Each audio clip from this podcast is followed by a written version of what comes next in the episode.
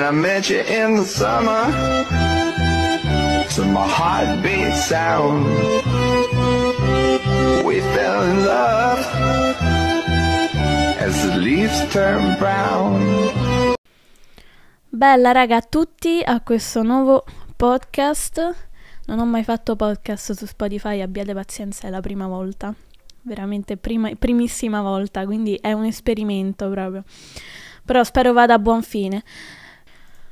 Come avrete letto nel titolo del podcast, qui si tratterà di audiolibri, insomma, quindi sarò io, principalmente io, che leggerò uh, libri a caso assolutamente serissimi. Io li leggo seriamente, senza nessuna ironicità proprio. Anche se sembreranno, non lo so, uh, comici, in realtà non lo sono per niente. Cercheremo anche di analizzarli insieme. E niente, questo è tutto per uh, l'introduzione al momento. Il primo libro che mi è stato prestato da un mio amico, che verremo a leggere in questo episodio è per prima cosa un libro non ufficiale di Minecraft, assolutamente non ufficiale, che si chiama Hero, Herobrine va a scuola. Herobrine si dice sì. Con uh, un bel Zack zombie in copertina ed è della Nord Sud Edizioni. Ovviamente è tradotto da, dall'inglese, l'originale era Herobrine Goes to School, Herobrine Scare Stiff. E niente, sembra molto carino, è scritto molto grande, meglio così almeno non mi faccio due occhi così. E non è neanche molto lungo, sono circa boh, uh, 180, sì, sono esattamente 182 pagine. E niente, questo ovviamente sarà un esperimento. Ho voluto scegliere un libro corto anche perché, insomma, come ho detto, è la prima volta che faccio cose del genere, la prossima volta magari si sceglierà un libro più lungo. E niente, cominciamo dal primo capitolo.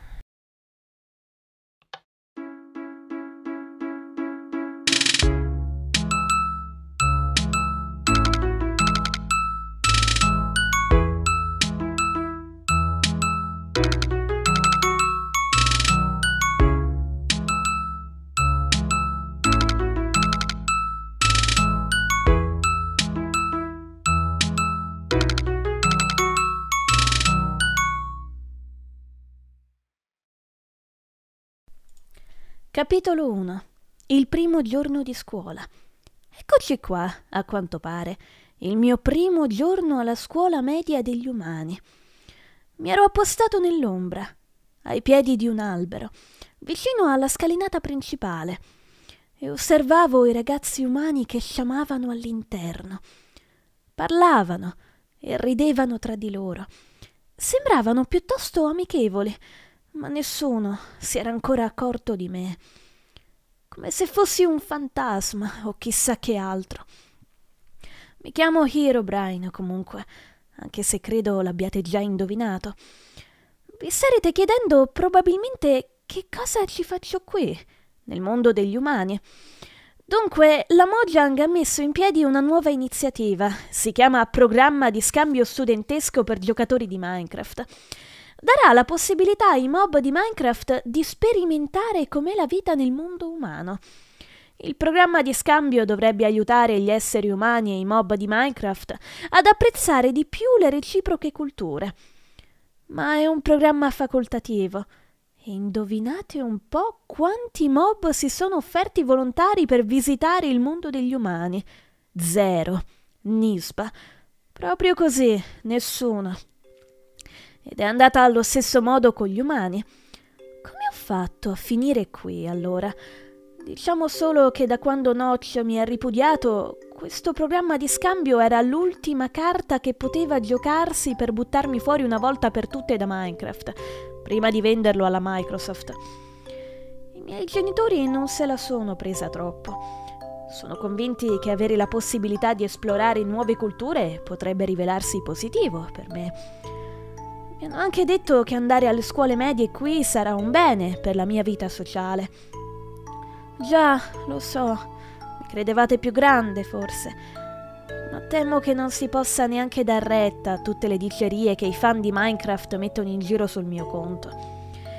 In realtà ho solo 12 anni e questa sarà la prima volta che metterò piede in una scuola, in assoluto. Me ne stavo lì dunque, in attesa che cominciassero le lezioni. L'orologio sopra l'ingresso principale segnava le 8.45.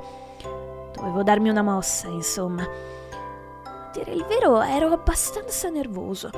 Non così nervoso da incorrere in un incidente, ovviamente. Non mi capita da quando ho 4 anni. E poi non puoi proprio permetterti di avere incidenti se non hai vestiti di ricambio a disposizione. Comunque ero nervoso perché non ho mai avuto degli amici in vita mia. So a che cosa starete pensando. Sei Herobrine, il seme maledetto delle profondità di Minecraft. Non è previsto che tu abbia degli amici. Beh, non è proprio così. In realtà sono veramente molto amichevole. È solo che preferisco mantenermi a una certa distanza dalle persone. Avete presente tenermi in disparte sullo sfondo e guardare quello che succede? Ho la sensazione che cominciare le scuole medie sarà una delle esperienze più difficili della mia vita. E niente, avevo gonfiato le guance squadrate e mi ero unito alla folla mentre la campanella della scuola cominciava a suonare. Mi piacerebbe poter dire di aver risalito di corsa i gradini della scuola, col corpo che mi ritrovo, i miei movimenti somigliavano di più a quelli di una specie di papera. Alla fine però ero arrivato in cima alla scalinata. Ad accogliermi c'era il preside Porkets. È un piacere poterti dare il benvenuto qui alla scuola media Chiapperton, Herobrine. Tuonò lui, in maniera decisamente troppo fragorosa per i miei gusti. Che ne pensi allora? Una vera istituzione, accidenti. Non sapevo proprio che dire. L'unica cosa che avevo visto della scuola era il nome. Ed essere sincero, non sapevo bene che pensare di una scuola chiamata Chiapperton. Per chissà quale motivo il preside Porkets interpretò il mio silenzio come una forma di assenso. Già, è la miglior scuola media dell'intera città, continuò. Mi circondò le spalle con il braccio e mi accompagnò nell'atrio, mentre sciorinava a mio beneficio qualche barbosa lezione di vita che non ero molto certo di voler ascoltare. Penso di essere così pieno di energie perché mangio sempre tre pasti completi al giorno. Niente sgarri, sono un tipo quadrato. La sua voce tonante riusciva a malapena a sovrastare il chiasso del corridoio. Poi notò con un'occhiata il mio aspetto spigoloso. Oh, perdonami, non volevo offenderti. Più il braccio del preside Porkets rimaneva sulle mie spalle, più mi sentivo a disagio. Alla fine fui costretto a starnutire per finta per darmi una scrollata e riuscire a divincolarmi dal suo braccio. Sarai uno studente modello, proseguì il preside. Qui adoriamo la diversità e di certo non abbiamo mai avuto nessuno della tua ehm, forma. Cavolo, grazie tante, dissi a mezza voce. All'improvviso una segretaria ci venne incontro con una grossa scatola marrone. Ah, magnifico! Devono essere le nuove magliette della scuola, abbaiò il preside. Che ne pensi? mi domandò, mostrandomi la t-shirt.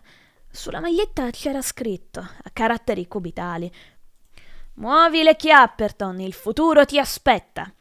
Wow, immagino di essere arrivato da troppo poco tempo per poter veramente cogliere uno slogan di questo genere. Um, sono felice che ti piaccia, rispose lui. Prendine una, è tua, e divertiti a lezione. Il preside Porkets mi cacciò in mano una maglietta, poi afferrò lo scatolone e sparì nel suo ufficio con la segretaria al seguito. La porta si richiuse di schianto e mi ritrovai da solo, in piedi, in mezzo all'atrio. Non c'era più anima viva. Per la prima volta mi sentii di nuovo a mio agio. Detesto la calca, ma mentre mi dirigevo verso la mia classe mi assalì un presentimento. Le folle erano qualcosa a cui avrei dovuto abituarmi.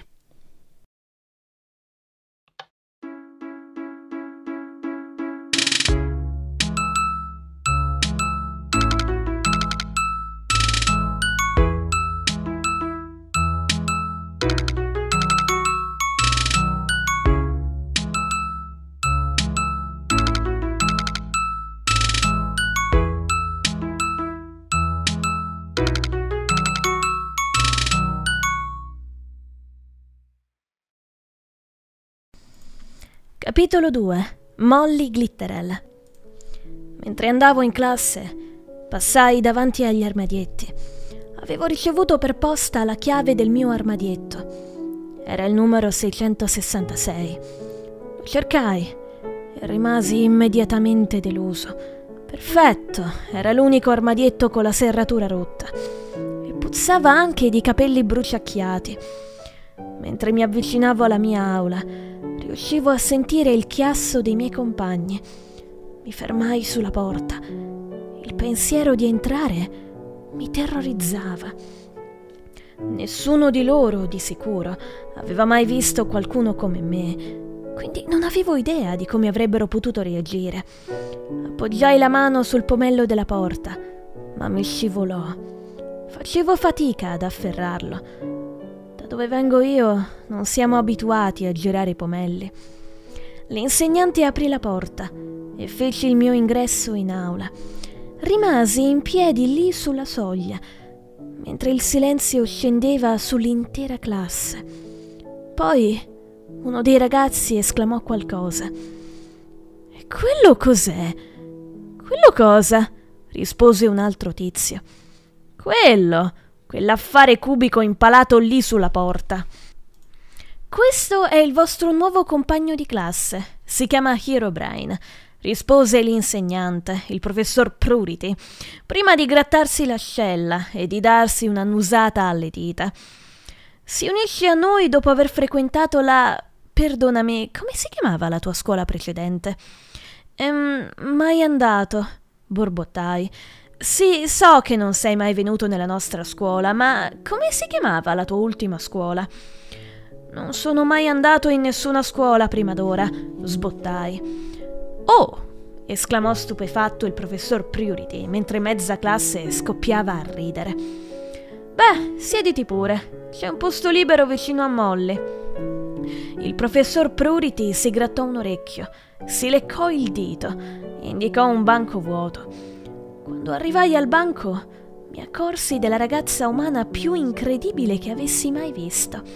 Ciao, sono Molly Glitterell, disse la ragazza, scuotendo la chioma castana che le arrivava alle spalle. Mentre i capelli ondeggiavano nell'aria a rallentatore, un piacevole profumo di rose cominciò a diffondersi nella mia direzione. Sentivo anche una specie di musica nella testa. Herobrine, le risposi. Oh, vuoi una caramella? Mi chiamo Herobrine, ripetei, questa volta tendendole una mano cubica. Oh, pensavo che avessi il mal di gola. Scusami. Era chiaro che Molly non sapesse bene cosa fare con una mano dalla forma stramba come quella che mi ritrovavo io, quindi decise di salutarmi con un cenno. Alzai lo sguardo verso il professor Purity e mi domandai se tutti gli insegnanti fossero come lui. Era un tipo alto e allampanato. Era calvo e aveva il naso lungo. C'era qualcosa di veramente familiare in lui. In più aveva un serio problema di prurito. Si grattò la pancia prima di tirar fuori il libro di testo. Lo usò per grattarsi la schiena e poi ci ordinò di leggere a pagina 72. Non avevo il libro girai verso Molly, ma aveva già cominciato a leggere. Non stava più guardando nella mia direzione. Quando mi voltai dall'altra parte, però, mi accorsi che qualcuno mi fissava. Scoprì che si chiamava Brad Deltoid. Aveva le braccia grosse quasi quanto la mia testa. Non mi piace, grugnì, e non mi piace che parli con Molly. Ma è lei che mi ha rivolto la parola per prima. Sussurrai, mentre il professor Priority guardava dalla mia parte. Non mi interessa. Lascia in pace Molly. Stai alla larga o peggio per te. Non avevo avuto contatti con molti umani prima di allora, ma immaginai che Brad Deltoid non dovesse essere uno di quelli più simpatici. Stavo per chiedergli di passarmi un libro, ma decisi di andarmelo a prendere per conto mio. Mi spostai sul fondo della classe e trovai un po' di libri impilati in un angolo. Una volta lì mi accorsi che mi piaceva stare in piedi nell'angolo a guardare tutti da lontano, quindi rimasi lì per il resto della lezione. Alla fine la campanella suonò. L'intervallo. Oh, accidenti, mi toccherà socializzare un altro po'.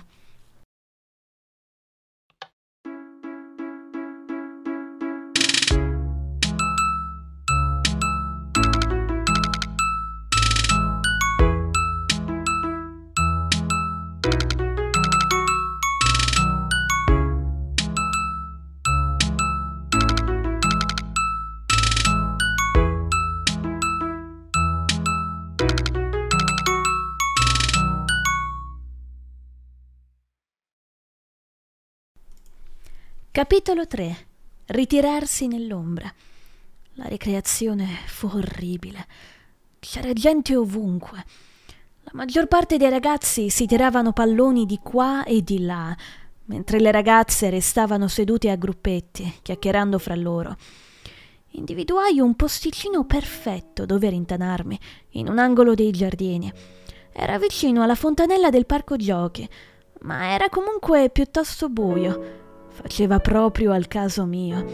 Mi trascinai fin là e rimasi in piedi nell'ombra, cercando di rimanere il più immobile possibile. Purtroppo non ci misero molto ad accorgersi di me. Chi è quel tizio con gli occhi fluorescenti? urlò un ragazzino mentre passava la palla a un compagno. Diversi altri ragazzi sentirono il commento e ben presto una piccola folla si avvicinò e mi circondò. Gli occhi mettono veramente strizza, disse uno di loro. Dove li hai presi?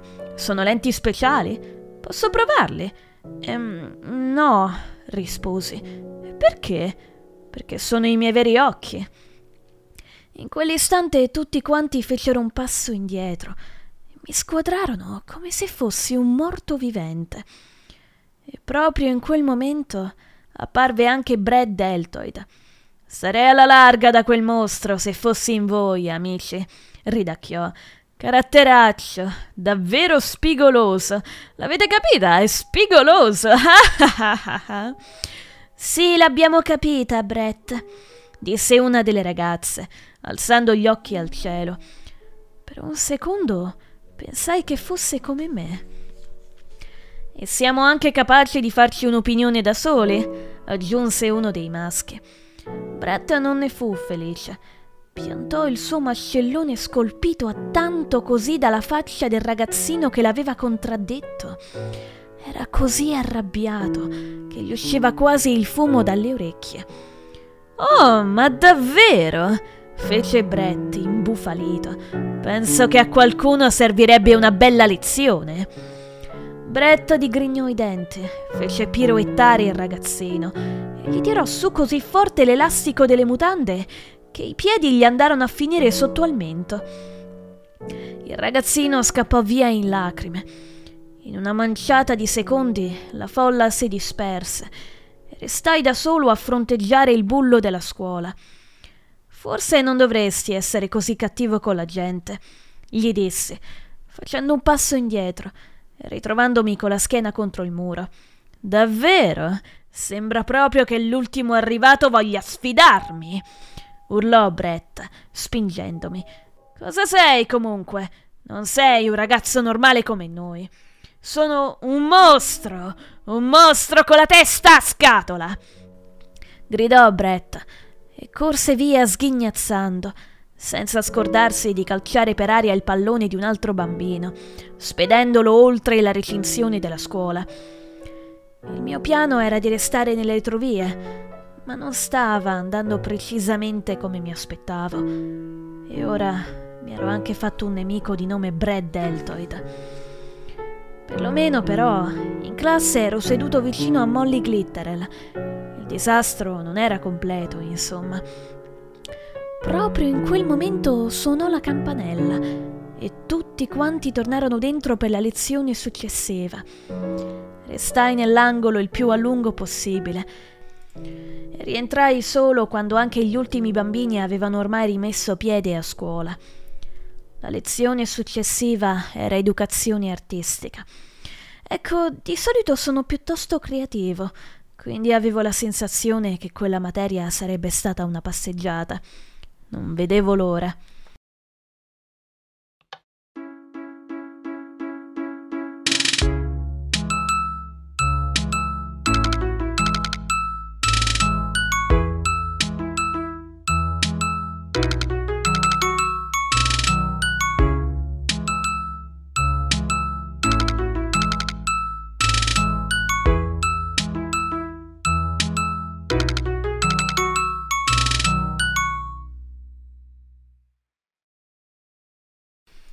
Capitolo 4 Il poster.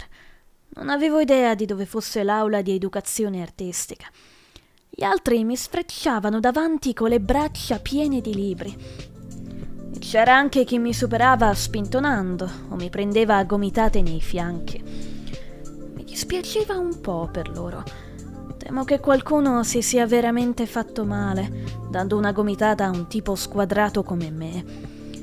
Mentre cercavo di parlare con i ragazzi che mi sciamavano intorno per chiedere dove fosse l'aula di educazione artistica, Molly Glitter andò improvvisamente a sbattere contro la mia schiena e fece cadere i suoi libri sul pavimento.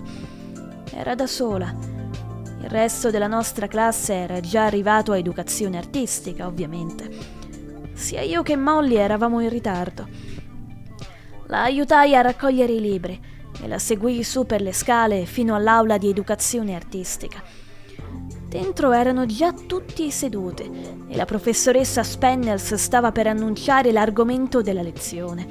Ah, appena in tempo, disse lei. Ormai pensavo di avere due studenti in meno. Stava parlando di me. L'aula di educazione artistica era piena di tavoloni alti, ciascuno con otto sgabelli. Ne era rimasto soltanto uno. Molly andò a sedersi, quindi io rimasi in piedi all'angolo del suo tavolo. Perfetto, come tutti saprete già, il ballo di bentornati a scuola si terrà domani sera e per l'occasione dovremo creare dei bei poster. Non avevo idea di cosa fosse un ballo, quindi lo domandai sottovoce a Molly. Mi spiegò che si trattava di un evento in cui tutti quanti si riunivano e si muovevano di qua e di là a ritmo di musica. Mi sembrava che i miei compagni di scuola lo stessero già facendo dall'inizio della giornata, musica a parte.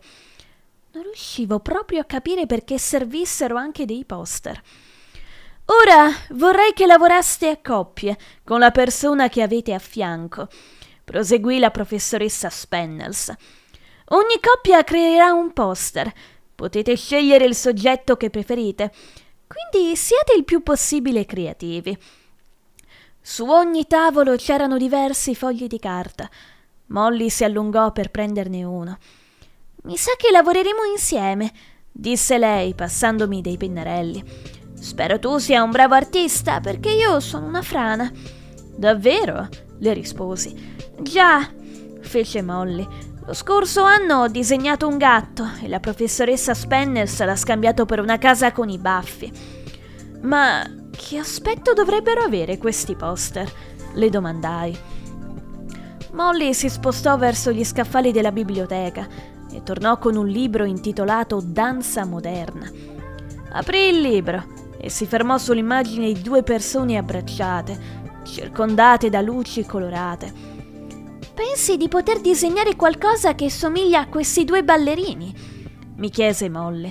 Posso provarci? Molly sorrise, girò il foglio verso di me e cominciai a disegnare. Mi concentrai moltissimo. Volevo proprio disegnare al meglio delle mie capacità. Volevo fare colpo su Molly con le mie abilità creative. Sarebbe stato fantastico, pensai, se il nostro poster si fosse rivelato il migliore di tutti. Dieci minuti dopo avevo finito. Mi sembrava di averlo ricopiato piuttosto bene. Ero molto fiero di me. Ma che diavolo è quella roba? Brad Deltoid scoppiò a ridere dal tavolo vicino al nostro. Guarda, sembrano dei Lego! esclamò qualcun altro. L'intera classe si mise a sghignazzare. A me piace, mi bisbigliò Molly. Non farti buttare giù da Bretta. Ero sconvolto. Molly Glitterell piacevo davvero, forse. Grazie, Molly, le risposi. Non mi trovi troppo spigoloso, quindi. Sei a posto. Magari però smettila di fissare le persone dagli angolini bui. La gente lo trova un po' inquietante. Molly non aveva tutti i torti. Credo che cercherò di spiare gli altri da qualche altro posto d'ora in poi, non solo dagli angoli.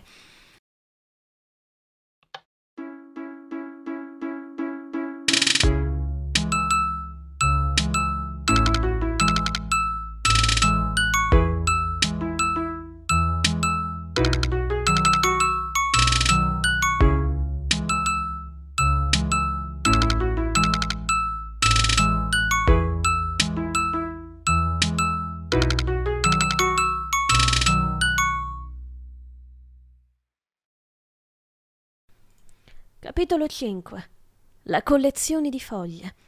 Dopo la lezione di educazione artistica c'era il pranzo. La mensa si rivelò un posto spaventoso, con l'aria satura di odori strani che non avevo mai sentito prima. Questa volta mi rittanai nello sgabuzzino dei bidelli e sbirciai tutto dallo spiraglio della porta, controllando che cosa facessero gli altri. A quanto pare bisognava prendere un affare piatto che chiamavano vassoio. Poi dovevi metterci sopra dei contenitori pieni di cibo assurdo. A quel punto i ragazzi si sedevano e cominciavano a mangiare. Si mangiava diversamente rispetto alle mie abitudini, ma decisi di fare un tentativo. Andai a prendere un vassoio e mi incamminai verso la fila. In piedi dietro al cibo c'era una donna dall'aspetto strano. Mi ricordava una delle pecore di Minecraft. Sembrava anche molto accaldata e non molto felice di essere lì. Sodo camicia! mi urlò. Mi bloccai. Non avevo idea di che cosa intendesse. Sodo o camicia? Sapevo che una camicia è un indumento, non avevo la più vaga idea del perché parlasse di camicie mentre cercavo di scegliere cosa mangiare. Camicia, allora? mi incalzò, mentre il suo sguardo si faceva sempre più affilato. Mi guardai intorno cercai di sbirciare oltre il banco. Una camicia. Ma di che cosa stava parlando quella donna assurda? Non avevo freddo e anche se avessi voluto una camicia, non sapevo proprio da dove ne avrebbe tirata fuori una. La donna alla fine rinunciò a chiedermelo e mi scodellò un uovo sul piatto. Mi feci dare qualche altro cibo insolito e andai a sedermi a un tavolo libero in un angolo della sala. Era l'unico tavolo disponibile in cui ci fosse solo una persona. Mentre mi sedevo, un ragazzo magrolino con delle rotaie metalliche in bocca mi rivolse la parola. Ah, hai scelto anche tu la camicia. Cominciavo a credere che fossero tutti impazziti. Non indossavo una camicia, e nemmeno lui. Le conversazioni degli ultimi cinque minuti erano state una follia totale. Visto che lo fissavo in una maniera palesemente stranita, si spiegò meglio. Una camicia, un uovo in camicia. Non avevo idea del perché avessero deciso di battezzare un uovo come un indumento. Il professore che sorvegliava la mensa ci diede il permesso di andare fuori a giocare una volta finito di mangiare. E mi andava benissimo, visto che il tizio seduto al mio tavolo mi sputava del cibo in faccia ogni volta che parlava. In più avevo un piano. Volevo far colpo su Molly e mi era venuta un'ottima idea per riuscirci. Mentre tutti gli altri ragazzini correvano in giro per il cortile, mi avviai verso il piccolo spazio verde vicino all'ingresso principale della scuola. C'erano una dozzina di alberi lì, proprio quello che mi serviva. Trovai un grosso sacco di plastica e mi arrampicai sul primo albero. Il mio piano era di raccogliere più foglie possibili. Mi misi a scuotere i rami e strappai quelle che non ero riuscito a far cadere. Dopo un po' il lavoro era fatto. Feci un passo indietro per ammirare la mia opera. Evviva! Sugli alberi non era rimasta nemmeno una foglia. Mentre tutti quanti cominciavano a giocare fuori, rientrai di soppiatto a scuola con il sacco sulla spalla. Mentre superavo l'ingresso principale, mi guardai intorno, sperando che nessuno mi avesse visto. Camminai il più silenziosamente possibile per i corridoi, fino al mio armadietto. Spalancai lo sportello un po' ammaccato e ci cacciai dentro il sacco pieno di foglie. Non avevo idea di cosa le ragazze indossassero ai balli scolastici, ma avevo la sensazione che un vestito fatto di foglie sarebbe stato benissimo a Molly. Appena richiusi l'armadietto, però, il professor Prurity imboccò il corridoio a passo di marcia, con Brett Deltoid al suo fianco. Eccolo là, signore! esclamò Brett. È stato lui. L'ho visto. Dove sono? strillò il professor Prurity, agitandomi in faccia un dito arrossato e puzzolente. Dove sono cosa? Le foglie! urlò il professor Priority. Tutte le foglie sono sparite dagli alberi. Brett dice che ti ha visto raccoglierle. Io? gli domandai, lanciando un'occhiata al mio armadietto per assicurarmi di averlo chiuso bene. Sì, tu, proseguì l'insegnante. Qui non c'è nessun altro, no? Gli controlli le tasche, signore, gridò Brett. Brett non era la gemma più brillante del tesoro di Minecraft. Come faceva a pensare che mi fosse infilato migliaia di foglie in quei taschini minuscoli? Mistero. Gli controlli le scarpe, signore, gli consigliò Brett a quel punto. Non essere ridicolo, Brett, rispose il professor Priority.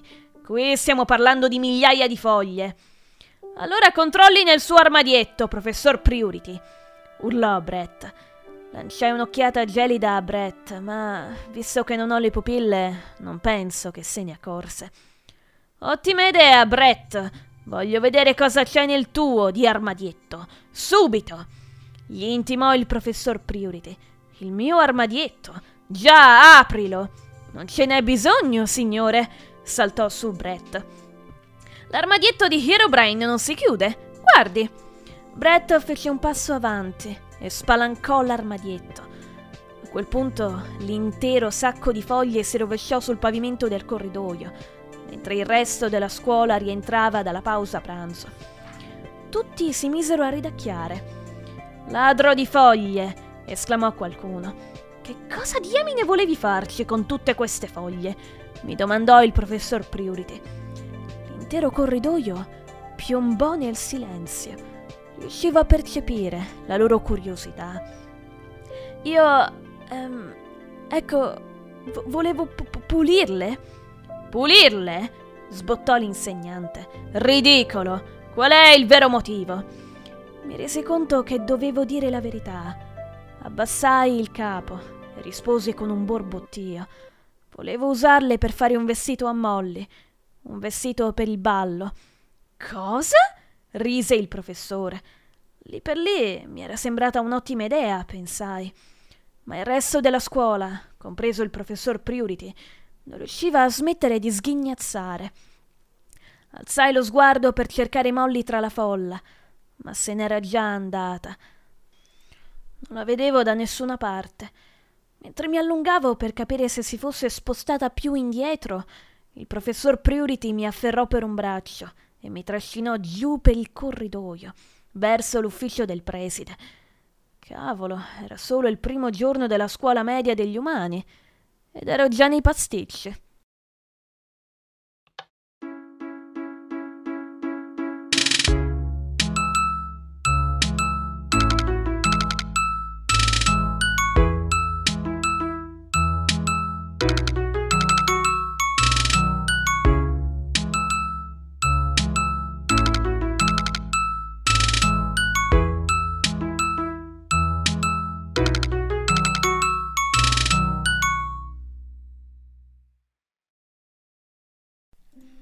Capitolo 6 L'ufficio di Porkez.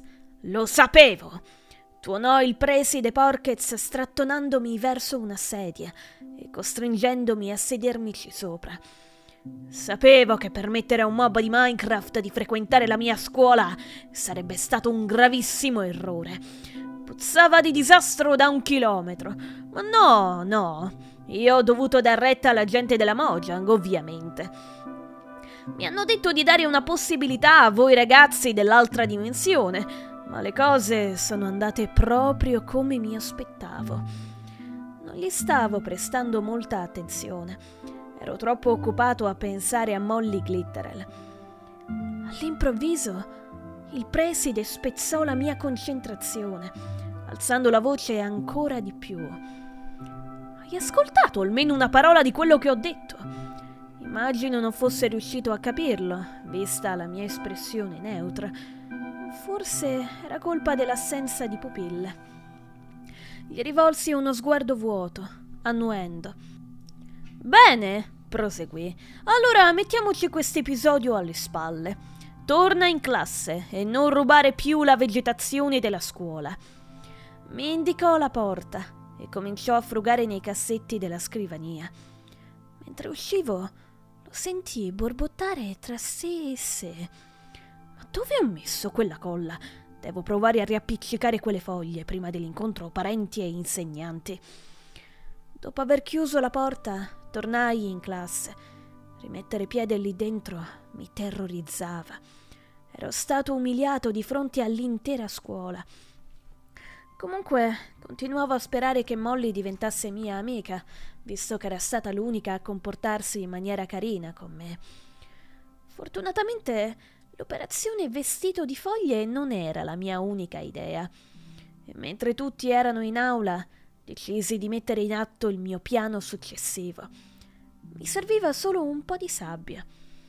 Scattaiolai fuori dall'uscita posteriore della scuola, prima che un insegnante potesse vedermi mi incamminai verso il campo sportivo, raccogliendo un secchio vuoto lungo il tragitto. Non avevo idea di che cosa piacesse a Molly, ma ero sicuro che il mio regalo successivo sarebbe stato perfetto per lei. Il parco giochi era deserto. Mi avvicinai alla buca della sabbia e ne racimolai un secchio intero. Poi rientrai a scuola, facendo attenzione a rovesciare meno sabbia possibile Trofolarmi nuovamente a scuola fu più difficile. La lezione precedente era appena finita e tutti quanti si stavano spostando per seguire quella dopo. Dovevo arrivare all'area degli armadietti, ma brulicava di studente. Dovevo aspettare. Proprio in quell'istante un'ombra mi sovrastò. Era il professor Priority. Si stava grattando il mento e aveva l'aria confusa.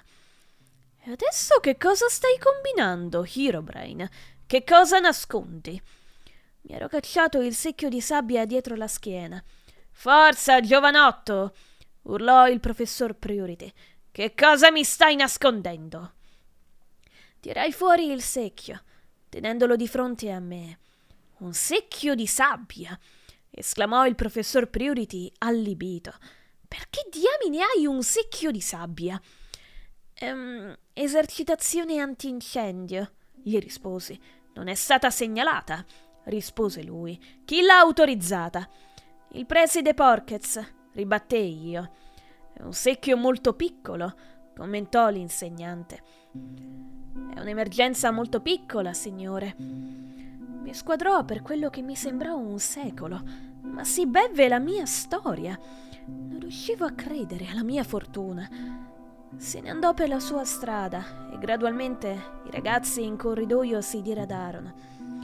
Quando il campo fu libero, entrai in azione. La mia meta era l'armadietto 623, l'armadietto di Molly Glitterel. Visto che in giro non c'era nessuno, cominciai a darmi da fare. Visto che non avevo attrezzi con me, usai le mani il che rendeva il lavoro più complicato, ma il risultato superò le mie aspettative. In due o tre minuti riuscì ad assemblare tre piramidi di sabbia perfette davanti all'armadietto di Molly. Qualsiasi ragazza di 12 anni ne sarebbe rimasta molto impressionata, no? Mentre finivo l'ultima, un gruppetto di studenti imboccò all'improvviso il corridoio, puntando nella mia direzione. Erano stati a lezioni di geografia e ora si stavano spostando verso l'aula successiva. Quando si avvicinarono alle piramidi di sabbia, ero ancora in ginocchio a finire il lavoro. Che cosa sta facendo quello sciroccato? schignazzò Brad Deltoid. Alzai lo sguardo verso Molly. Sono per te, le dissi. Oh, Herobrine, ma che cosa dovrei farci? fece Molly con una punta di compassione. Oh, non ci ho riflettuto molto. Guardarle basta, immagino. O buttarle giù a pedate, gridò Brett mentre distruggeva con un pestone le mie micropiramidi, dalla prima all'ultima. Rimase soltanto un mucchio di sabbia sparpagliata sul pavimento del corridoio. Che sfigato totale! rise Brett. Scommetto che tu non saresti capace di fare una cosa del genere. Ribatté all'improvviso Molly, rivolgendosi a Brett. No, perché dovrei? Non sapevo cosa fare. Il mondo degli umani era così strano. Non riuscivo a capire perché a nessuno piacessero le piramidi che avevo costruito. In Minecraft tutti li apprezzano, pensai, soprattutto quelle subacquee. Mi trascinai fino allo sgabuzzino dei bidelli, presi una scopa e ributtai tutta la sabbia nel secchio. Tornai al parco giochi, rovesciai la sabbia e poi feci una passeggiata lunga e lenta nel giardino della scuola. Avevo provato di tutto fin lì, ma nonostante i miei sforzi non ero proprio riuscito a farmi accettare. Tornai verso il parco giochi, superando la mensa e fu lì che mi accorsi che c'era qualcuno, nascosto fra le ombre dell'edificio della mensa. Ero stupefatto. Di solito ero io che mi comportavo così. Decisi di avvicinarmi per scoprire di chi si trattava.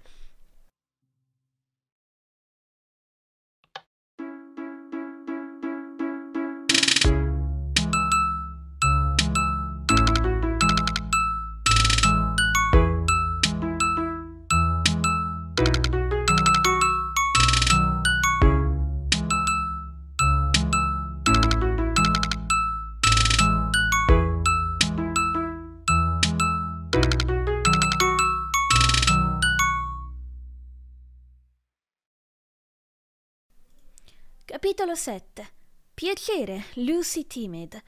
Non fare un altro passo, sussurrò la figura nell'ombra, con un tono basso e roco.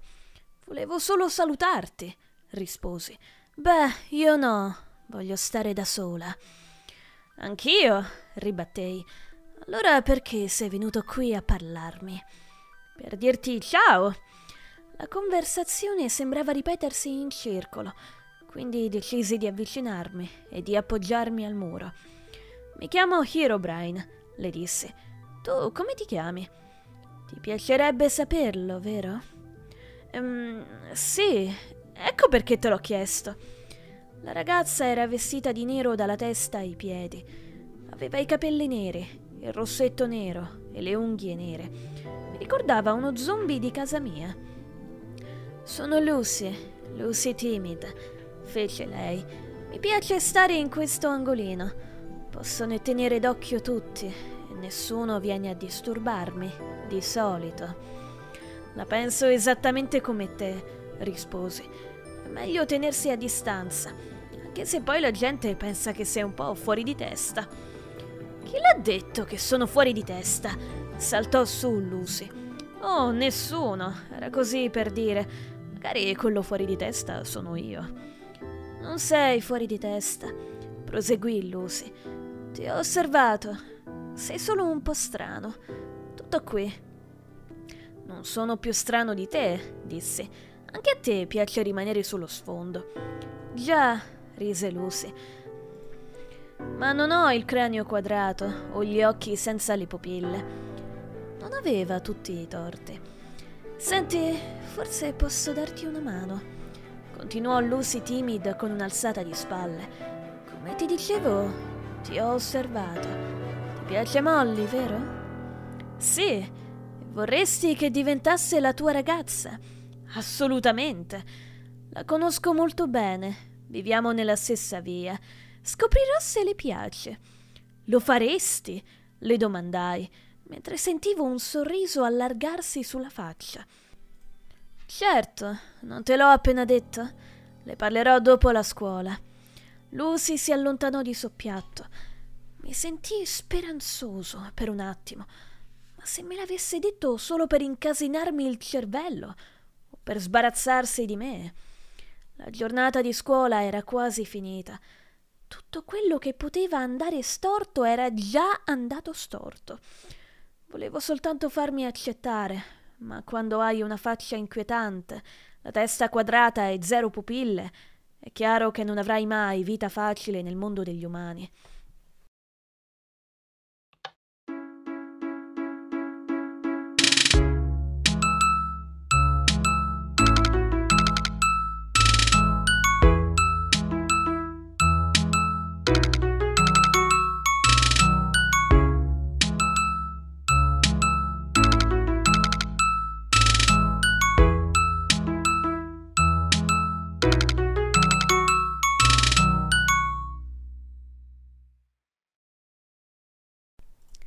Capitolo 8 La scuola è finita. Restai nascosto fra gli alberi spoglie fino al suono dell'ultima campanella della giornata. Gli studenti si precipitarono giù per i gradini dell'ingresso principale, a una velocità doppia rispetto a quella di qualche ora prima. Alcuni avevano la bici e si spostarono verso le rastrelliere, mentre altri puntarono direttamente al cancello della scuola. Scorsi Molly e Brett. Non volevo che mi vedessero. Ero troppo in imbarazzo per parlare con Molly e sapevo che Brett mi avrebbe tormentato di nuovo. Arretrai di qualche passo, mi nascosi dietro uno dei tronchi più spessi e li osservai. Brett andò alla rastrelliera delle biciclette. Molly andò verso il cancello. Ma dov'era Lucy timid? Senza di lei non avevo la minima possibilità di scoprire se Molly voleva diventare la mia ragazza. E poi la vidi. Come me si teneva alla larga dalla confusione. Quando la maggior parte degli studenti aveva già sgombrato l'ingresso della scuola, uscì alla chetichella e si avvicinò velocemente a Molly. Mentre Molly oltrepassava il cancello della scuola e girava l'angolo della strada, Lucy riuscì quasi ad affiancarla. Visto che non avevo nessun posto dove andare per il resto del pomeriggio, decisi di seguirle. Non avevo intenzione di fare niente di inquietante, e nemmeno di stalkerarle, niente di simile. Non avevo nessun altro posto dove andare, tutto lì, davvero. Non ero un gran corridore, quindi camminai alla svelta per raggiungerle. Ci misi un po', perché si muovevano con una certa rapidità. Volevo avvicinarmi abbastanza da riuscire a sentire quello che si dicevano, ma rimasi a distanza per non farmi vedere. La cosa positiva è che in questo sono veramente bravo. Le seguii di soppiatto e poi mi nascosi vicino a una cassetta della posta. Riuscivo a sentire il discorso di Molle. Sì, è carino, immagino, cioè per un tipo che ha la testa quadrata, ma è un po' strano. Quella storia delle piramidi di sabbia. Come fa a pensare che a una ragazza possano piacere delle cose del genere? E quando gli parlo non riesco a capire se mi sta davvero ascoltando. Molly e Lucy continuarono a camminare, ma ormai mi avevano distanziato troppo perché riuscissi a sentirle. Dovevo avanzare di soppiatto un altro po'. Si erano fermate per attraversare la strada e mi nascosi dietro a un'utilitaria parcheggiata in un vialetto. Le ragazze attraversarono. Volevo muovermi, ma qualcosa mi tratteneva. Era un cane. Ciao, bel cagnolino, disse, cercando di scrollarmelo di dosso. Lasciami andare, per favore. Il cane non mollava. Ovviamente non apprezzava il fatto che mi trovassi sulla proprietà del suo padrone. La porta si spalancò all'improvviso e uscì un tizio gigantesco. Aveva un telefono in mano.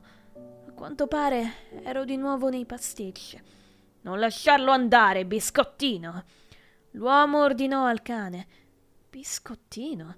Non era il nome più adatto per quella belva bavosa divoratrice di mob. Pronto? Sì, parlo con la polizia? disse l'uomo al telefono. Nel mio giardino c'è una strana creatura squadrata. Sembra un ragazzino, ma ha questo enorme testone cubico e niente occhi. Oh cavolo, guai in arrivo. Scrollai la gamba più forte che potevo, finché il cane mollò brevemente la presa. E colsi la palla al balzo. Scappai dal giardino alla massima velocità. La strada era sgombra e la attraversai traballando rapidamente seguendo Molly e Lucy. Appena arrivato dall'altra parte, il semaforo scattò e le macchine mi sfrecciarono alle spalle, bloccando la strada. Il cane mi abbaiava dietro inferocito. Sembrava proprio che fosse riuscito a fuggire. Davanti a me c'erano due strade. Non avevo idea di quale avessero imboccato le ragazze. Tirai a indovinare e proseguì. Poco dopo Girai un angolo e le vidi. Sfortunatamente si erano fermate a chiacchierare. Erano sedute su un muretto basso. Molly si voltò e guardò dritto verso di me. Rimasi impietrito e le restituì lo sguardo. Non mi era venuto in mente niente di meglio da fare. Ma che sta combinando? Sentì Molly chiedere a Lucy. Cosa ti fa pensare che io lo sappia? rispose Lucy timida. È un po' uno stalker, vero? Forza, andiamo, fece Lucy, scuotendo la testa nella mia direzione. Non stavo rendendo la faccenda più semplice, lo sapevo bene. Si affrettarono a proseguire e svoltarono a un altro angolo, ma io avevo troppa paura per muovermi. Le avevo perse Avrei dovuto aspettare che Lucy mi riferisse quello che le aveva detto Molly, tutto lì. Per il resto della serata rimasi in città cercando di non dare nell'occhio. Non solo volevo tenermi alla larga dai miei compagni di classe, ma avevo la sensazione che ormai anche la polizia mi stesse cercando. Nascosi nei vicoli e negli angoli bui delle strade, dove i lampioni erano spenti. Di tanto in tanto una persona che portava a spasso il cane o un gatto randagio mi individuava da lontano e scappava urlando. Immagino fossero gli occhi a terrorizzarla. Mi capita spesso, specialmente di notte. Comunque, il resto della serata è stato piuttosto noioso. Dovevo aspettare la mattina successiva per tornare a scuola e parlare con Lucy. La mattina dopo aspettai l'arrivo di Lucy timida nel boschetto di fronte alla scuola. Notai che il preside Porkez aveva riattaccato alcune foglie agli alberi con la colla. Mentre esaminavo gli alberi, mi resi conto che doveva averci messo delle ore. Il vecchio non deve avere una vita molto emozionante, pensai. Lucy timida superò il cancello della scuola al suono della campanella. Quando la vidi avvicinarsi, sbucai dal fitto degli alberi. Che cos'è successo? Che ha detto? Le domandai, eccitato. Che cosa pensa di me? Non puoi proprio trattenerti, vero? mi domandò Lucy. Che cosa intendi? Ecco, ieri ci hai pedinate la cosa non ha aiutato, questo è poco ma sicuro, rispose Lucy ma è saltato fuori che le piace. Ti trova abbastanza strano, ma in senso buono. Non sapevo cosa dire. La mia testa squadrata stava per esplodere. Lo sentivo. Pensi che verrebbe con me al ballo della scuola? Le chiesi. Senti, ho fatto la mia parte, fece Lucy, appoggiandomi una mano sulla spalla. Forse dovresti cominciare a parlarle per conto tuo. Lucy aveva ragione. Brad Deltoid era riuscito a demolire la mia fiducia, ma ora che sapevo di piacere a Molly, le cose erano cambiate. Volevo invitarla al ballo, ma prima di farlo avevo bisogno di una cosa. Un corso intensivo di danza.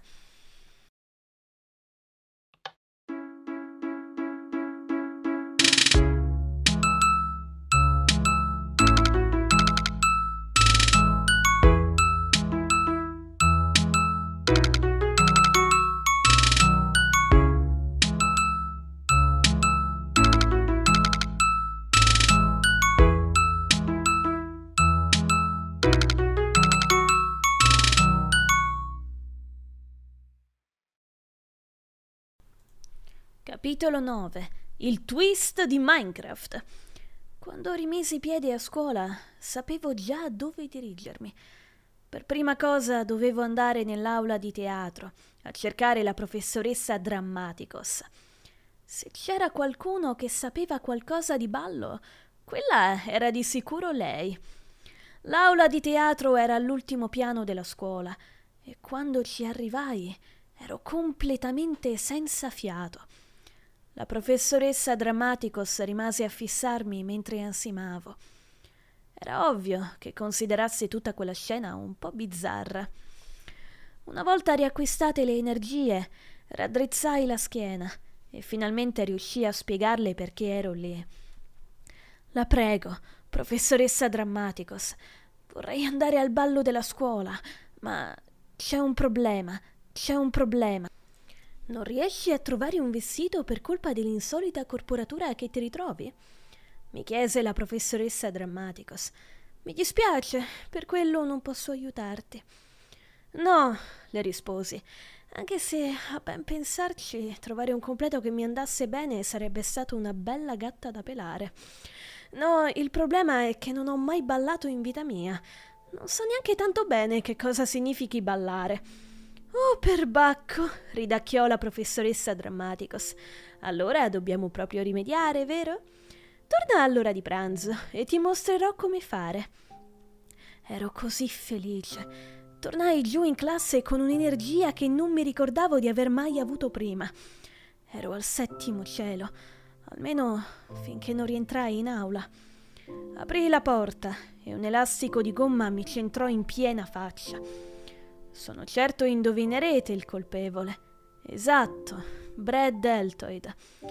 Ma che cosa potevo fare? Molly piaceva anche a lui, lo sapevo. Ma decisi che la cosa migliore da fare era concentrarmi sulla preparazione per il ballo scolastico e basta. Mi misi a sedere mentre il professor Priority entrava in aula. Si avvicinò alla sedia, ci schiaffò sopra le natiche, si sfilò le scarpe mastodontiche e si grattò la pianta dei piedi. I suoi piedi avevano un odore orrendo. Si appoggiò allo schienale, continuando a grattarsi mentre la puzza di broccoli marci e formaggio scaduto invadeva la classe. Faceva così schifo che ho visto un paio di mosche precipitare sul pavimento. Prima che tutti quanti andassimo incontro al medesimo destino, qualcuno aprì una finestra, ma la puzza continuò a ristagnare per il resto della mattina. Mentre i minuti passavano, tenevo gli occhi fissi sull'orologio. All'ora di pranzo dovevo presentarmi alla mia lezione di danza con la professoressa Drammaticos. Presi in prestito, con discrezione, un libro sul ballo dalla biblioteca e tornai a sedermi. Lo sistemai dietro al libro di testo e mi misi a sfogliarlo di nascosto. C'erano così tanti balli da imparare che cominciai a farmi prendere dal panico. Come avrei fatto a ricordare tutti quei passi in tempo per il ballo della scuola? C'erano il liscio, la break dance, la danza classica, il tip tap e altro ancora. E sembravano tutti impossibili, anche allenandosi per settimane. La mattina proseguì lentissima, almeno fino al suono della campanella del pranzo. Quando la mia classe si svuotò, tornai all'aula di teatro all'ultimo piano. Entra pure, Herobrine, disse la professoressa Drammaticos, sentendomi bussare alla porta. Dunque, visto che non abbiamo molto tempo, che tipo di ballo ti piacerebbe imparare? Allora, stavo leggendo questo libro le disse, mostrandole il libro sulla danza. La quadriglia mi è sembrata davvero divertente. La professoressa Drammaticos rise. Magari possiamo cominciare da qualcosa di più semplice. Mise su un lento e mi mostrò come muovermi a tempo con la musica. La professoressa Drammaticos era veramente brava. Visto che non sembrava troppo difficile, ci provai anch'io dire il vero, la mia corporatura non è proprio quella ideale per ballare. E mentre mi spostavo per la stanza, rovesciai tavoli e sedie, dal primo all'ultimo. Forse dovrei lasciar perdere e basta, sospirai. Su, su, ci vuole solo un po' di pazienza, Herobrine. Prova di nuovo. e cominciai a muovermi. Questa volta cercai di tenere le gambe più vicine, invece di barcollare di qua e di là. Piano piano mi sembrò di aver fatto qualche progresso. Continuai a provare per l'intera pausa pranzo. Perlomeno riuscii a muovermi in un modo che alla professoressa Drammaticos ricordava vagamente il ballo. Bene, tempo scaduto, mi disse, spegnendo la musica. Il tuo stile è sicuramente unico. Di certo non ho mai visto niente di simile prima d'ora. Forse dovremmo inventarci un nuovo nome. Di dove sei, Herobrine? Vengo da un posto che si chiama Minecraft, disse. Che ne pensi di twist di Minecraft? Mi sembra perfetto, professoressa Drammaticos. Meraviglioso. Beh, in bocca al lupo per il ballo di questa sera. Sono sicura che te la caverai magnificamente. Tutto quello che ti serve ora è qualcosa da mettere. La professoressa Drammaticos aveva ragione. Non avevo altri vestiti. Lo sapevo già. Dopo la scuola sarei dovuto andare in centro a prendere un completo o una camicia. E no, non un uovo in camicia. Per tutto il pomeriggio restai seduto nel mio banco a ripassare mentalmente i passi di danza. Non prestai la minima attenzione ai discorsi del professor Priority. L'antica Grecia o qualcosa del genere. Di tanto in tanto lanciavo un'occhiata a Molly e quando i nostri sguardi si incontravano mi sorrideva. Se guardavo Brett invece mi ringhiava contro. Mi sembrava che Brett non stesse molto simpatico agli altri miei compagni di scuola, ma erano gentili con lui solo perché era un bullo. Pensai che un giorno qualcuno avrebbe dovuto ribellarsi a quel bruto. E chissà come. Avevo la sensazione che sarebbe toccato proprio a me, forse.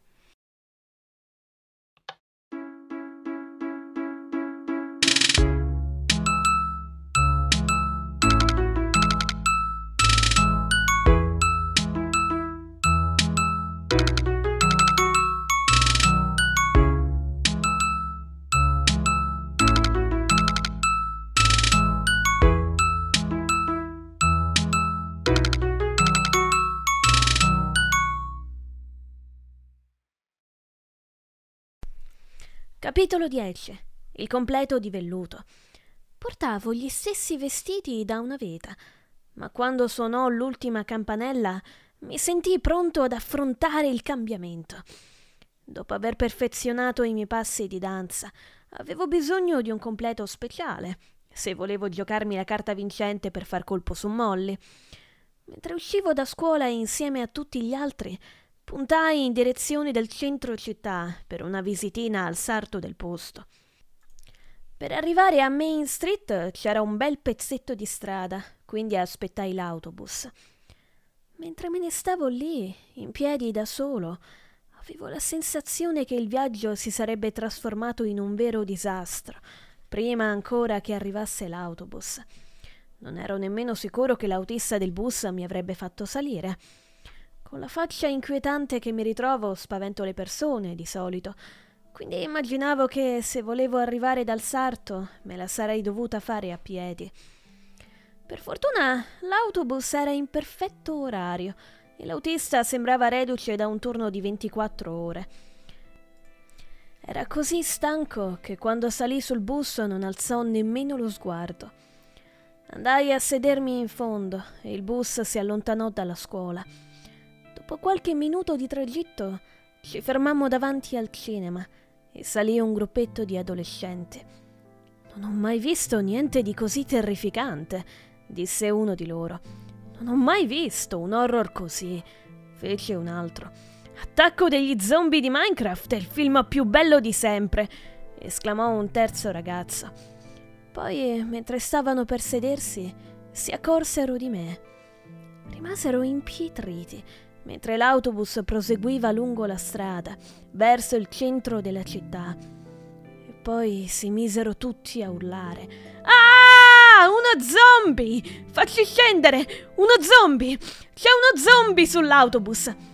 Avevano perso la testa. Sbattevano l'uno contro l'altro, inciampando nei sedili, e picchiarono sui vetri finché l'autobus non si fermò.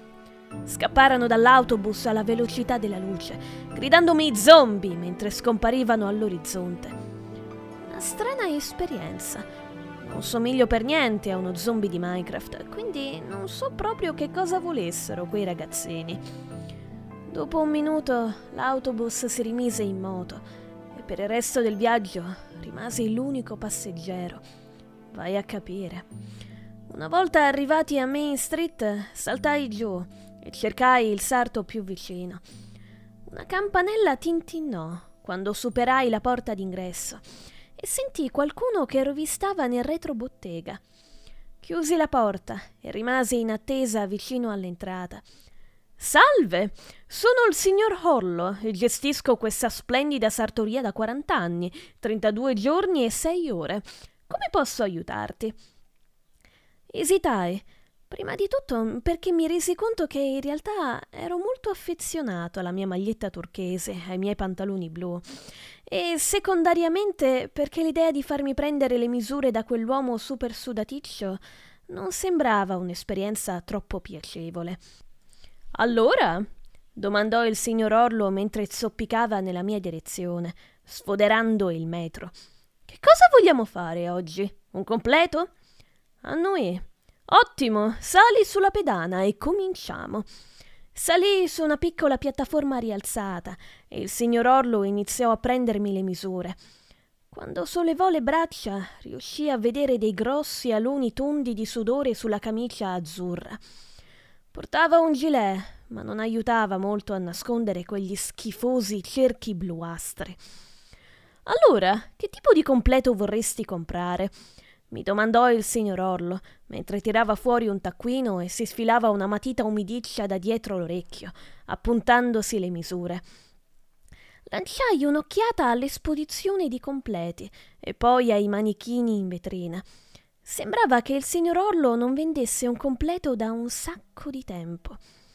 Le giacche erano di velluto scuro e tutte quante erano coperte da uno spesso strato di polvere.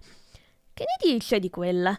Gli disse, indicando una giacca di velluto rosso con una camicia rosa piena di svolazzi. Perfetta! esclamò il sarto sudato. È il mio modello più popolare.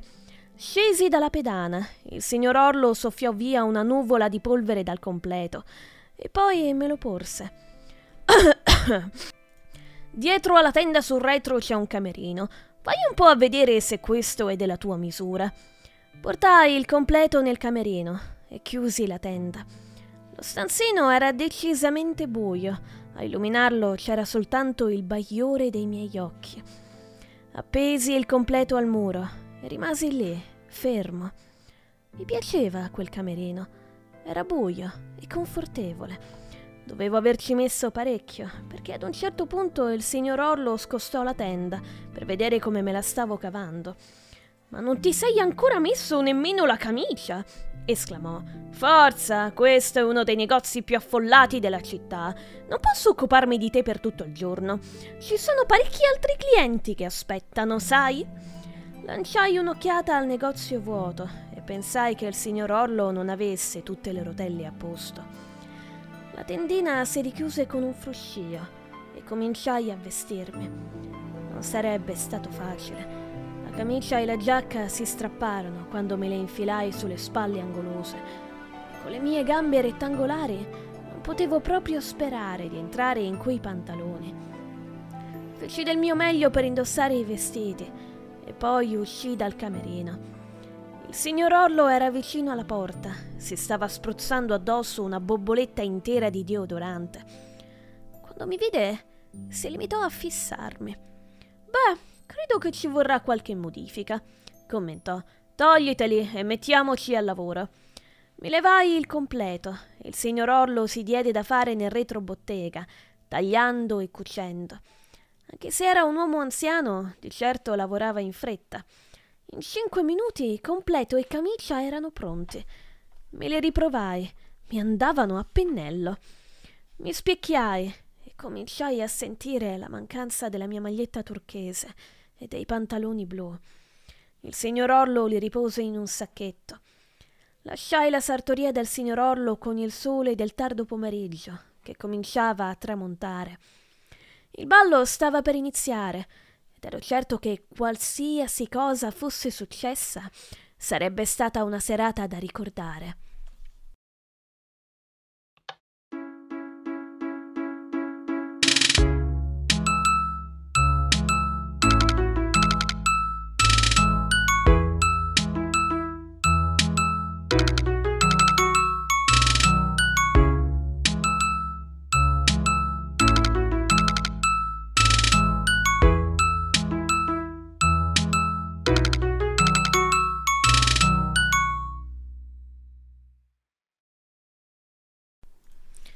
Capitolo 11 Il fiore da pochette Tornai a piedi verso la scuola.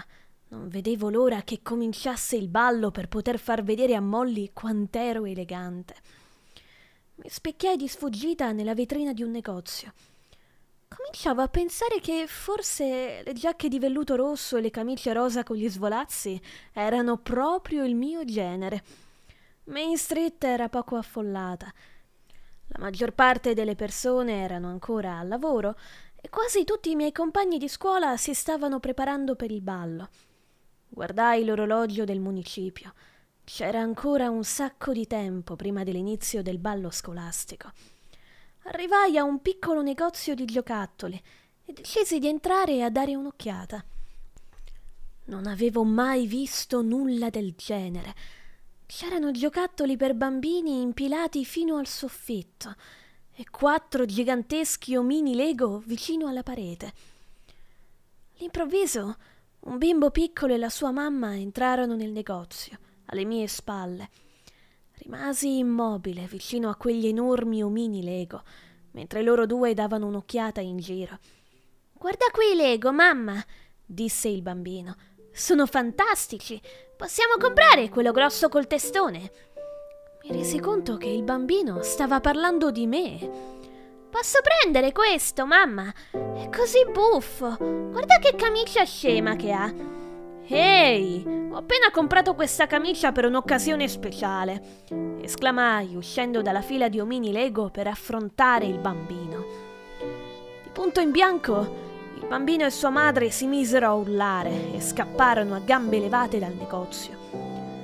E a quel punto il commesso del negozio accompagnò fuori anche me. Vicino al negozio di giocattoli c'era un fiorista. Mentre osservavo la vetrina da fuori, notai un cartellone appeso all'interno. C'erano un uomo con un completo nero e una donna con un enorme abito bianco L'uomo aveva un fiore nel taschino del panciotto. Mi sembrava che quello potesse essere il perfetto tocco finale per il mio abito. Entrai dal fiorista per farmi consigliare meglio. Salve, giov- ehm, giovanotto, disse la signora robusta che stava risistemando i fiori quando mi avvicinai al bancone. Serata speciale? Quello è sicuramente un completo molto ehm, particolare. Sto andando al ballo della scuola, le risposi. Ah, ma certo, quello su alla scuola media Chiapperton. Anche mio figlio va lì. È un ragazzo veramente squisito. Proseguì la fiorista. Ha all'incirca la tua età, a dire il vero. Potresti conoscerlo. Si chiama Brad Deltoid. Fissai la signora in silenzio. Sentivo gli occhi che splendevano più del normale, mentre un'ondata di rabbia mi investiva. All'improvviso un mazzolino di fiori all'estremità del bancone prese fuoco, crepitò e poi si spense, mentre un filo di fumo si sollevava a mezz'aria. Accidenti! Ma che cos'è successo laggiù? esclamò la signora Deltoid guardando prima i fiori e poi me. La signora Deltoid trotterellò fino alla porta d'ingresso e la spalancò per far uscire il fumo. Osservandola meglio, riuscì a cogliere la somiglianza. Era inequivocabile. I lineamenti non erano simili, ma i bicipiti della signora Deltoid erano ancora più massicci di quelli di suo figlio. Come avesse fatto a farsi venire dei muscoli così enormi sistemando fiori era proprio un mistero. Ma torniamo agli affari, disse lei. Cosa posso fare per te? Fiori per una ragazza? Un fiore per me, in realtà, le risposi. Ne vorrei uno come quello del signore sul manifesto. Ah, quello si chiama fiore da pochette. Perfetto, ribattei. Non ho abbastanza soldi per comprarlo, però. Dov'è che crescono queste pochette? Così posso andare a raccoglierne una. La signora Deltoid ridacchiò. Devo ammetterlo, era molto più gentile di quel bullo di suo figlio. Oh, non è il tipo di fiore che si chiama pochette. Non è come una margherita o una rosa. I fiorellini da pochette si mettono nel taschino delle giacche o si appuntano sul bavero e le ragazze possono anche portarli legati al polso. Mi guardai i piedi. Non era la prima volta che mi sentivo super stupido quel giorno. Ecco qua, offre la casa. La signora Deltoid prese un fiore e me lo appuntò sul taschino quadrato della giacca. Perfetto, disse, facendo un passo indietro per rimirarmi. Il tocco finale. Grazie, le dissi, dando un'occhiata allo specchio, a quel nuovo elemento. Sei nuovo da queste parti, vero? Mi domandò la signora Deltoid a quel punto. Sì, come fa a saperlo? Oh, non mi dimentico mai una faccia, fece lei, e di sicuro non mi scorderei una faccia come la tua. La salutai e mi ritrovai di nuovo fuori. Erano le 18.45. Mancava un quarto d'ora all'inizio del ballo. Ero così nervoso che cominciai a surriscaldarmi da tutte le parti. Ma in quel preciso istante, però, mi accorsi della gelateria all'angolo opposto della strada. Sono sicuro che un po' di gelato riuscirà a raffreddarmi prima del ballo, pensai. Attraversai la strada, con le macchine che mi suonavano il clacson. Un giovane guidatore si sporse addirittura fuori dal finestrino per, per gridarmi che ero uno schianto. Non ne capivo proprio la ragione, non ero andato a sbattere da nessuna parte. Mentre mi avvicinavo alla gelateria, la porta si spalancò. Dentro c'era parecchia confusione. Sembrava proprio che non fossi l'unico della mia classe ad avere avuto quell'idea. Ascoltando i discorsi degli altri, mi sembrò di capire che s'erano messi d'accordo per vedersi lì prima del ballo. Quell'informazione non mi era arrivata, evidentemente. Mi misi in coda per il gelato. Davanti a me c'era una lunga fila di ragazze. Sentii la bocca che si seccava e le mani che cominciavano a tremare per il nervosismo, perché proprio in testa al gruppo c'era Molly Glitterell.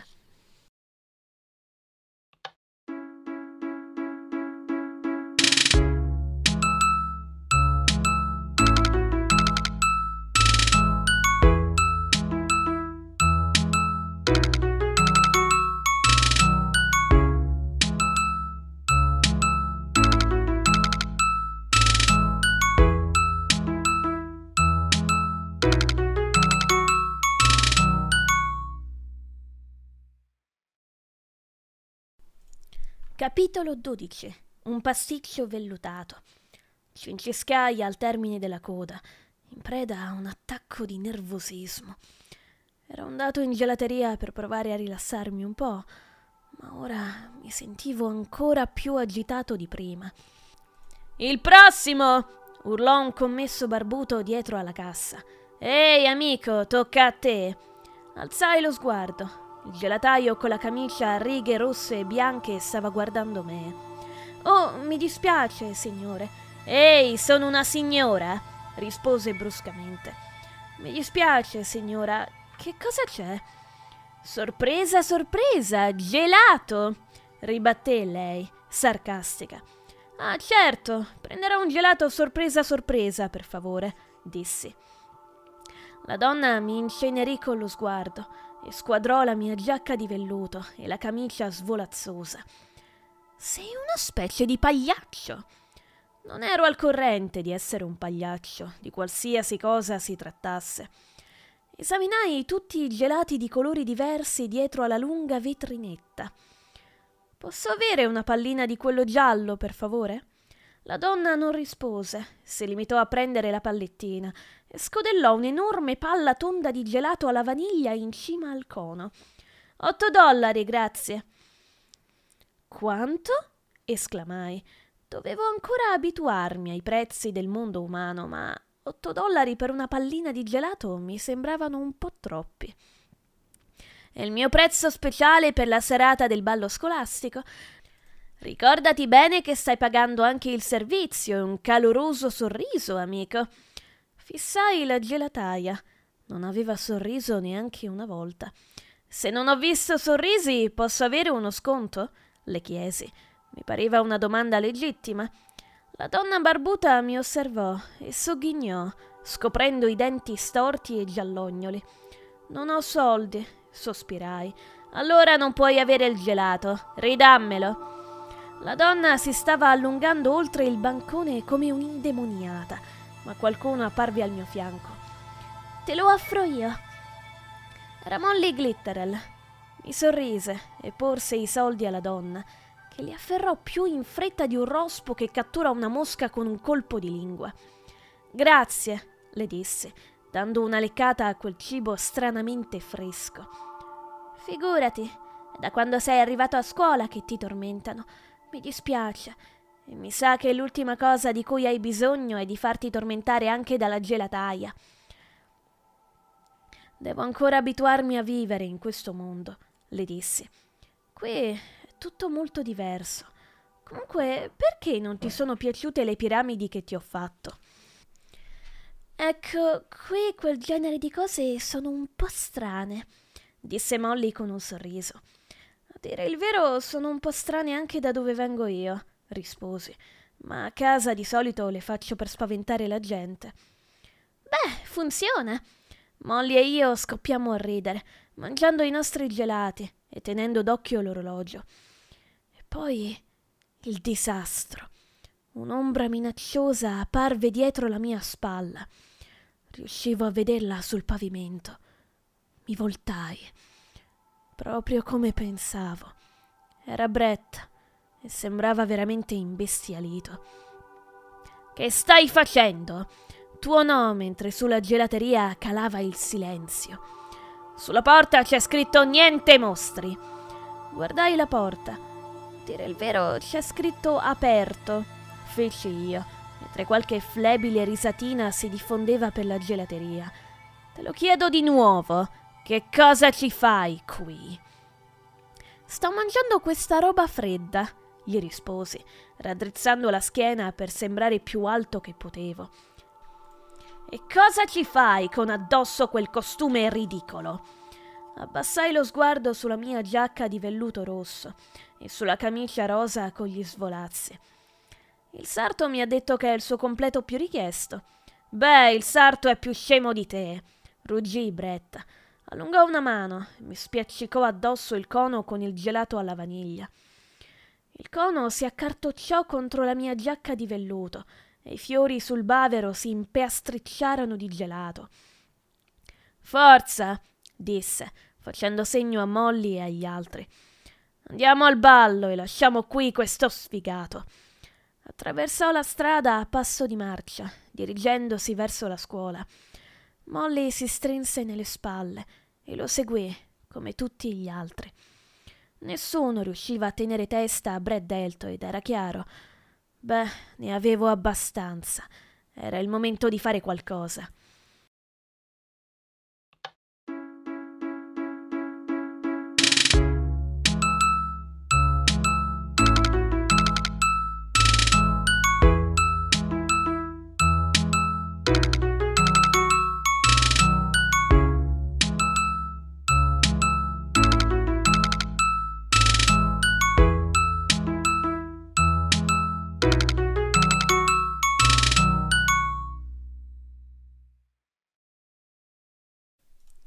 Capitolo 13 Un tunnel per il ballo.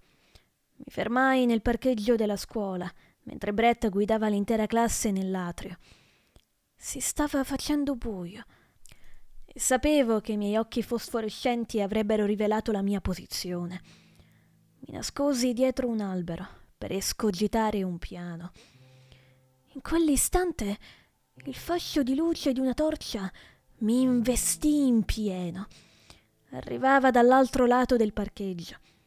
Alzai un braccio per riparare gli occhi dalla luce, ma il raggio non si abbassò finché la persona con la torcia non arrivò proprio davanti a me. Cosa ci fai nascosto qui fuori? Dovresti essere dentro. Il ballo è cominciato. Era il preside Porkez. Aveva un'aria davvero spaventosa, con la luce della torcia che gli illuminava il mento da sotto in su. Beh, datti una mossa, Herobrine, mi ordinò. Mi avvicinai rapidamente all'atrio, ma non riuscii ad entrare. Ero diventato lo zimbello di tutti per colpa di Brad Deltoid. Se fossi andato al ballo, sapevo già cosa sarebbe successo. Avrebbe fatto qualche commento maligno e tutti avrebbero riso di me. Scattaiolai dietro l'angolo, mi levai la giacca di velluto sporca di gelato la appesi a un ramo vicino. Volevo entrare nella sala da ballo per vedere Molly, ma dovevo trovare un modo per introfolarmi di soppiatto invece di entrare dall'ingresso principale. Quindi mi accovacciai e cominciai a scavare. Ero bravo a scavare tunnel due per due. Mi sembrava quasi di essere di nuovo a casa.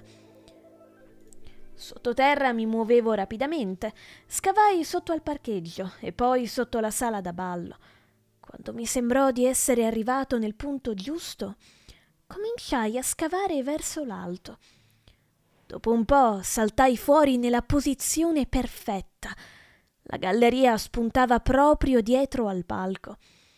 Mi arrampicai fuori dal tunnel senza che nessuno mi notasse e sberciai da dietro il sipario, rosso e spesso. La sala era piena zeppa di ragazze. Osservai la folla, stando attento a non farmi vedere.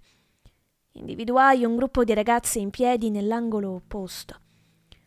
Quando un paio di loro si spostarono, vidi Molly Glitterel. Volevo parlarle Volevo ballare con lei, ma non riuscivo a decidermi a uscire dall'oscurità. Poi individuai Brett. Sembrava che, visto che al ballo non c'ero io, avesse trovato qualcun altro da tormentare. Era un ragazzino gracile che era venuto con sua sorella. Brett si avvicinò con un bicchiere pieno in mano. Al ballo c'erano diversi insegnanti che monitoravano la situazione ma in quel momento non stavano facendo attenzione e Brett rovesciò l'intero bicchiere addosso a quel povero tizio. Il ragazzino scappò di corsa dalla sala chiamando la mamma e Brett si mise a distribuire dei cinque a chiunque si trovasse nei paraggi, grugnendo soddisfatto. A quel punto Brett si voltò verso una delle ragazze e le buttò una torta sul vestito.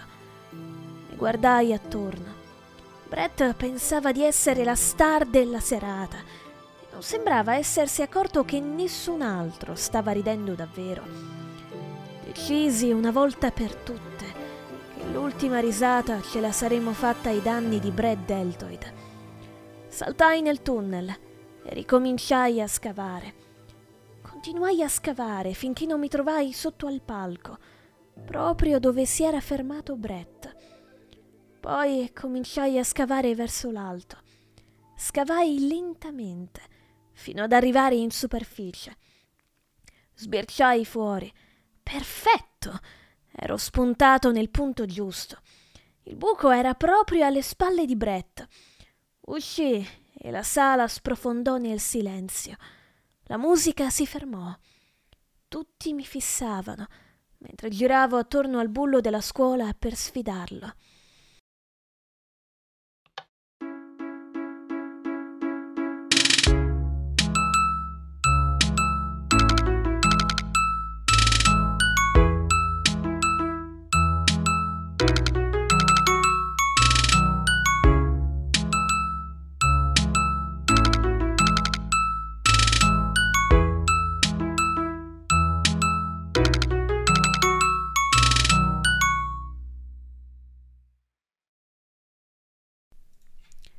Capitolo 14 L'eroico Herobrine Ma guarda un po' chi c'è! ridacchiò Brett. Quel mostro di Herobrine. Che cos'è successo? La tua giacca di velluto. Dovevate vederla, gente. Era orribile. Brett si guardò attorno in attesa delle risate che si aspettava. Non volò una mosca.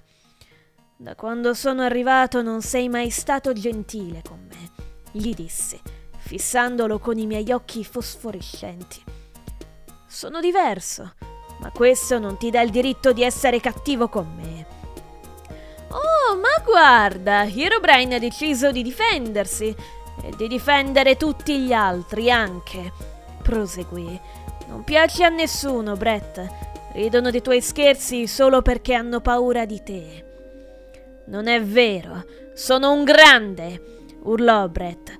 Chi mi trova fantastico venga a mettersi qua dietro di me. Facciamo vedere a questo mostro chi è il più amato della scuola. Brett diede un'occhiata in giro, aspettandosi che tutti si precipitassero al suo fianco.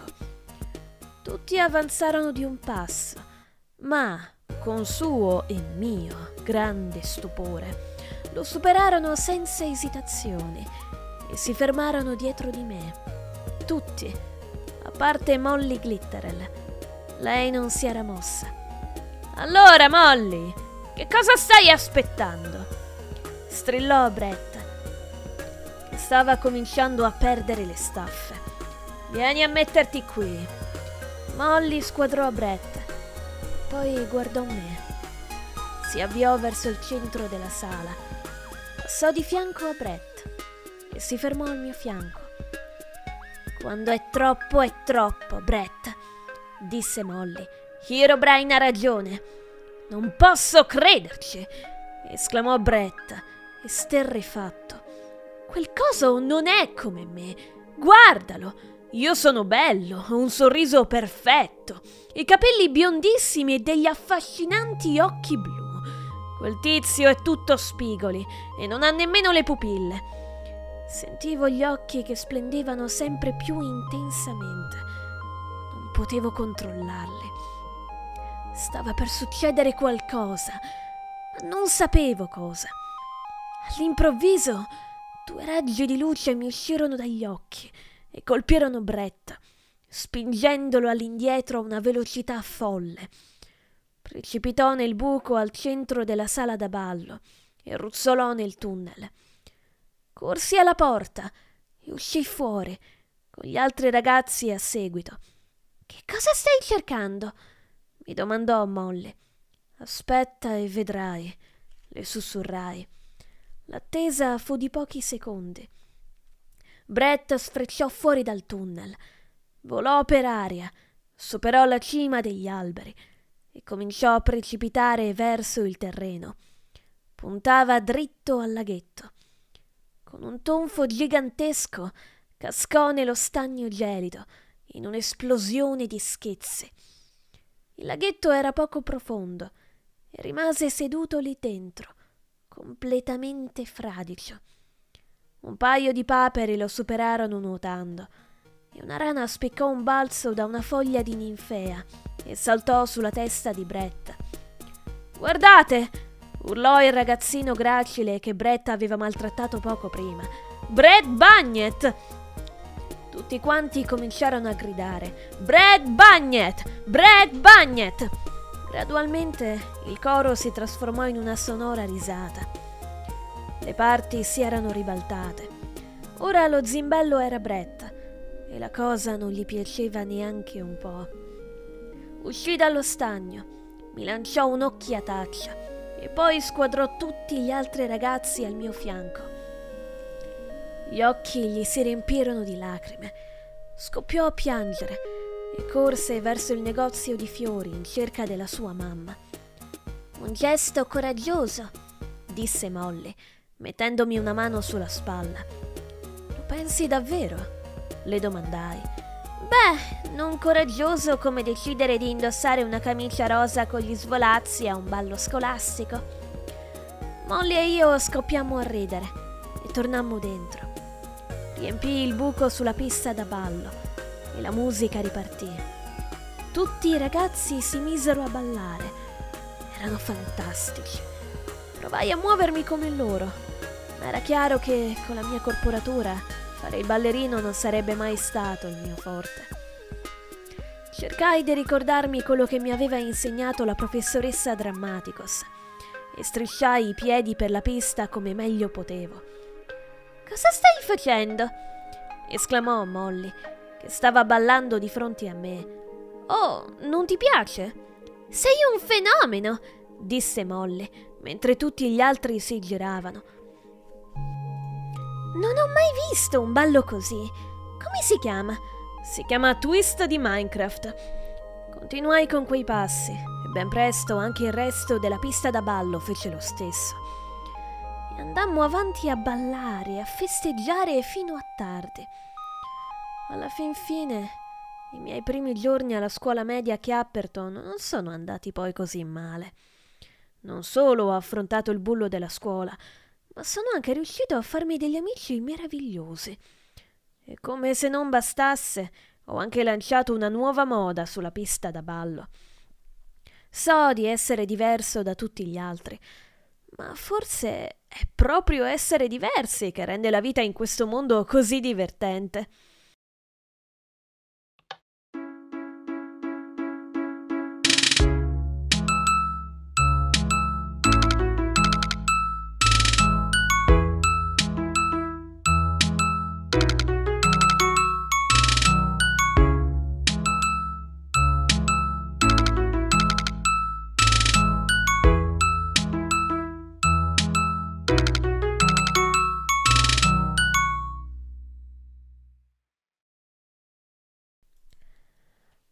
Bentornati raga, allora ho finito di leggere uh, la metà di questo libro, l'altra metà sarebbe un'altra storia che uh, a sto punto, visto che è venuto abbastanza lungo, un'ora e venti e so che un'ora e venti non l'ascoltano tutti già, e, insomma pensavo di leggerlo nel prossimo episodio. Spero vi sia piaciuto, a me è piaciuto moltissimo, mi ha fatto veramente molto commuovere, soprattutto il finale molto epico. Veramente Hero Brain è veramente un eroe come dice anche il suo nome, infatti. E niente, ci vediamo al prossimo episodio e se volete mandatemi quei messaggi vocali, tipo non so bene come funzionano. Dovrebbero essere messaggi vocali, se ne me ne mandate qualcuno magari li, li presento nell'introduzione, non lo so. E quindi ciao, alla prossima. But I'm only human after all. I'm only human after all. I'm only human after all. I'm only human after all. I'm only human after all. I'm only human after all. I'm only human.